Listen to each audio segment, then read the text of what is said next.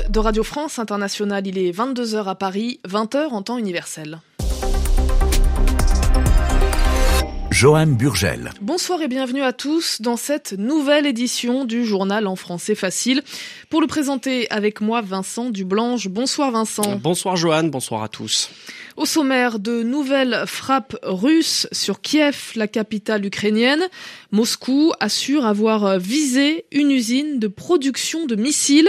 Une guerre qui se poursuit et qui est au cœur des discussions entre les dirigeants du G sept.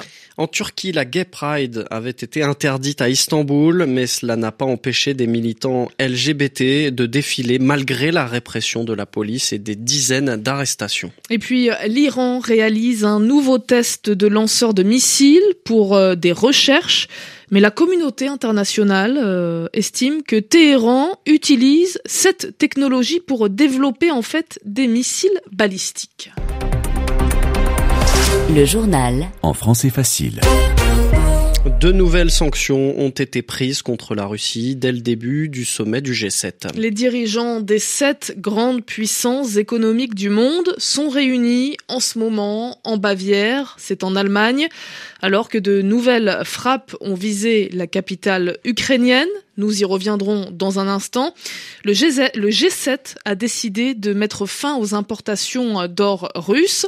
Cela fera des milliards de dollars en moins dans les poches de la Russie, selon le président américain Joe Biden. Ce sommet du G sept va durer trois jours et l'ambiance entre dirigeants est pour le moment détendue, comme le raconte notre envoyé spécial sur place, Daniel Vallaud. Temps splendide et cadre idyllique de cet hôtel de luxe perdu dans la montagne, loin des manifestants altermondialistes et à l'abri des caméras, en tout cas de celles qui n'ont pas été conviées. Ambiance détendue comme il se doit pour un sommet du G sept dont l'un des objectifs reste d'afficher et de mettre en scène la bonne entente entre les dirigeants de ce club très fermé. Petite plaisanterie de Boris Johnson pour ouvrir le bal, faut-il tomber la veste et leur montrer nos pectoraux, référence aux photos viriles qu'affectionnait à une époque le président russe Vladimir Poutine. Vladimir Poutine qui n'est plus invité au G sept depuis deux mille quatorze et l'annexion de la Crimée, mais qui est bien évidemment au cœur de cette réunion avec la guerre en Ukraine. Les déclarations de soutien à l'Ukraine se multiplient, mais il y a aussi une proposition formulée par les États-Unis, le Royaume-Uni, le Japon et le Canada. Il s'agirait d'un embargo sur l'or russe, une façon de frapper au cœur la machine de guerre de Poutine, affirme Boris Johnson. Pour l'heure, les trois pays appartenant à l'Union européenne, la France, l'Allemagne et l'Italie, ne s'y sont pas engagés. Paris se dit favorable. Il peut y avoir un accord de principe, dit l'Élysée, mais la décision, in fine, devra se prendre au niveau européen.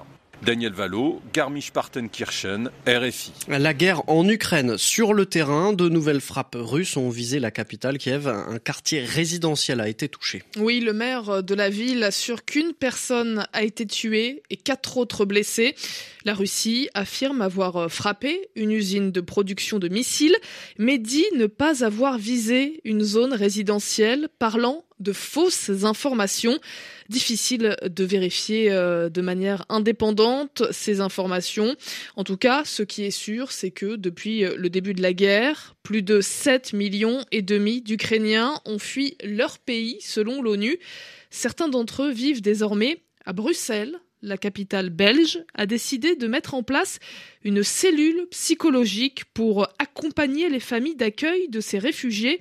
En effet, la cohabitation peut devenir difficile avec le temps. Correspondance, Laxmi Milota. Des familles d'accueil ont pu rencontrer ce week-end un psychologue spécialiste des parcours migratoires. « Comment dois-je m'y prendre quand la personne que j'héberge reste enfermée dans sa chambre ?» interroge par exemple cette bruxelloise. Une autre explique que, voyant la souffrance d'une réfugiée, elle lui a proposé de voir un thérapeute, mais sa proposition a été mal reçue. « Je ne suis pas folle », lui a répondu la jeune femme ukrainienne. Christophe se demande pour sa part comment partir en vacances sans se sentir gêné. Plus de sept mille réfugiés ukrainiens sont accueillis par des citoyens à Bruxelles. Cela fait quatre mois, la barrière de la langue est toujours présente.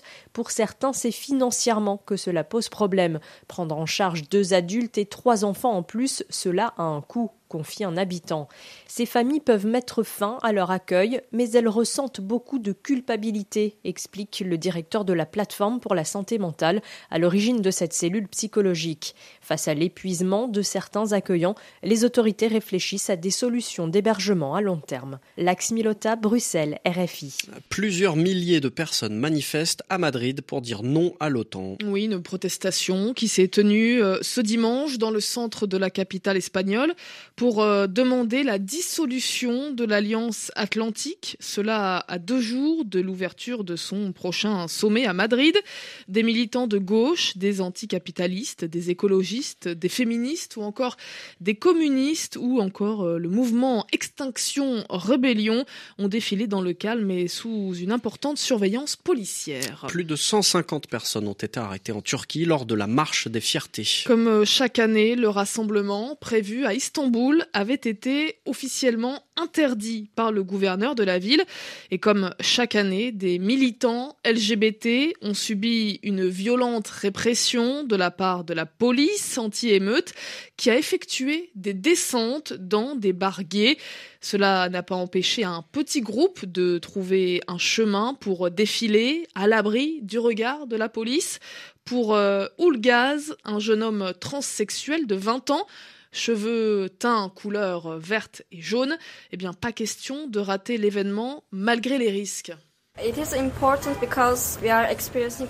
C'est primordial car nos libertés sont de plus en plus réduites et notre présence est même indésirable dans la rue.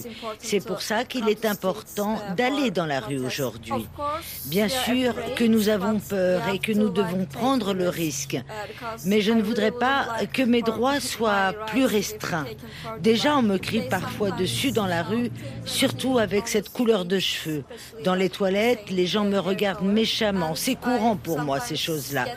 Et ma famille m'a complètement rejetée.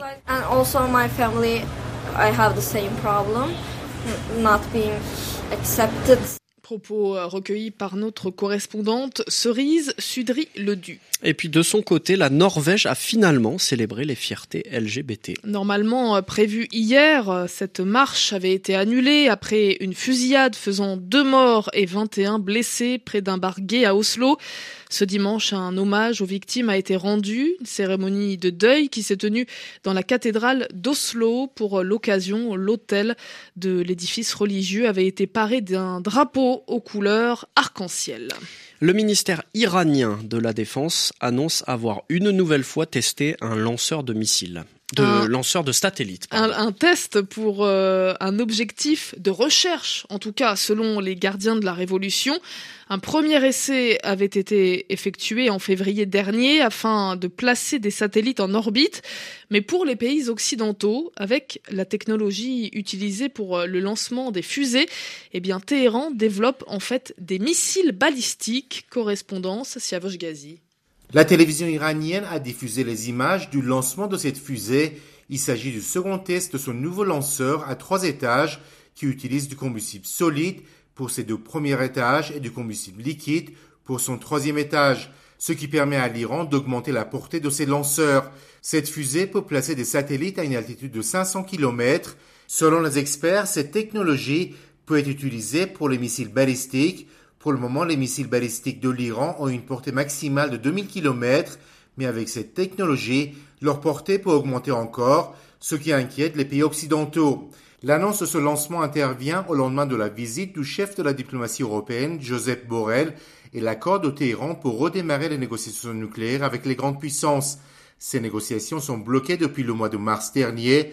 Téhéran exige en effet la levée des sanctions américaines contre les gardiens de la Révolution, ce que refuse Washington. Ce nouveau test montre en tout cas que l'Iran est déterminé à développer son programme balistique et spatial malgré les accusations occidentales et israéliennes. Siavosh Ghazi, Téhéran, R F I. Enfin, un moment historique pour l'industrie spatiale australienne. Pour la première fois, un vol de la NASA s'est déroulé depuis un site commercial situé hors des États-Unis. La fusée a décollé de l'Outback australien dans le nord du pays. L'engin transporte un petit télescope spatial décrit comme un mini Hubble. C'est la fin de ce journal en français facile. Merci Vincent Dublanche. Merci à vous, bonne soirée. Et merci à vous pour votre fidélité. Petit message aux artistes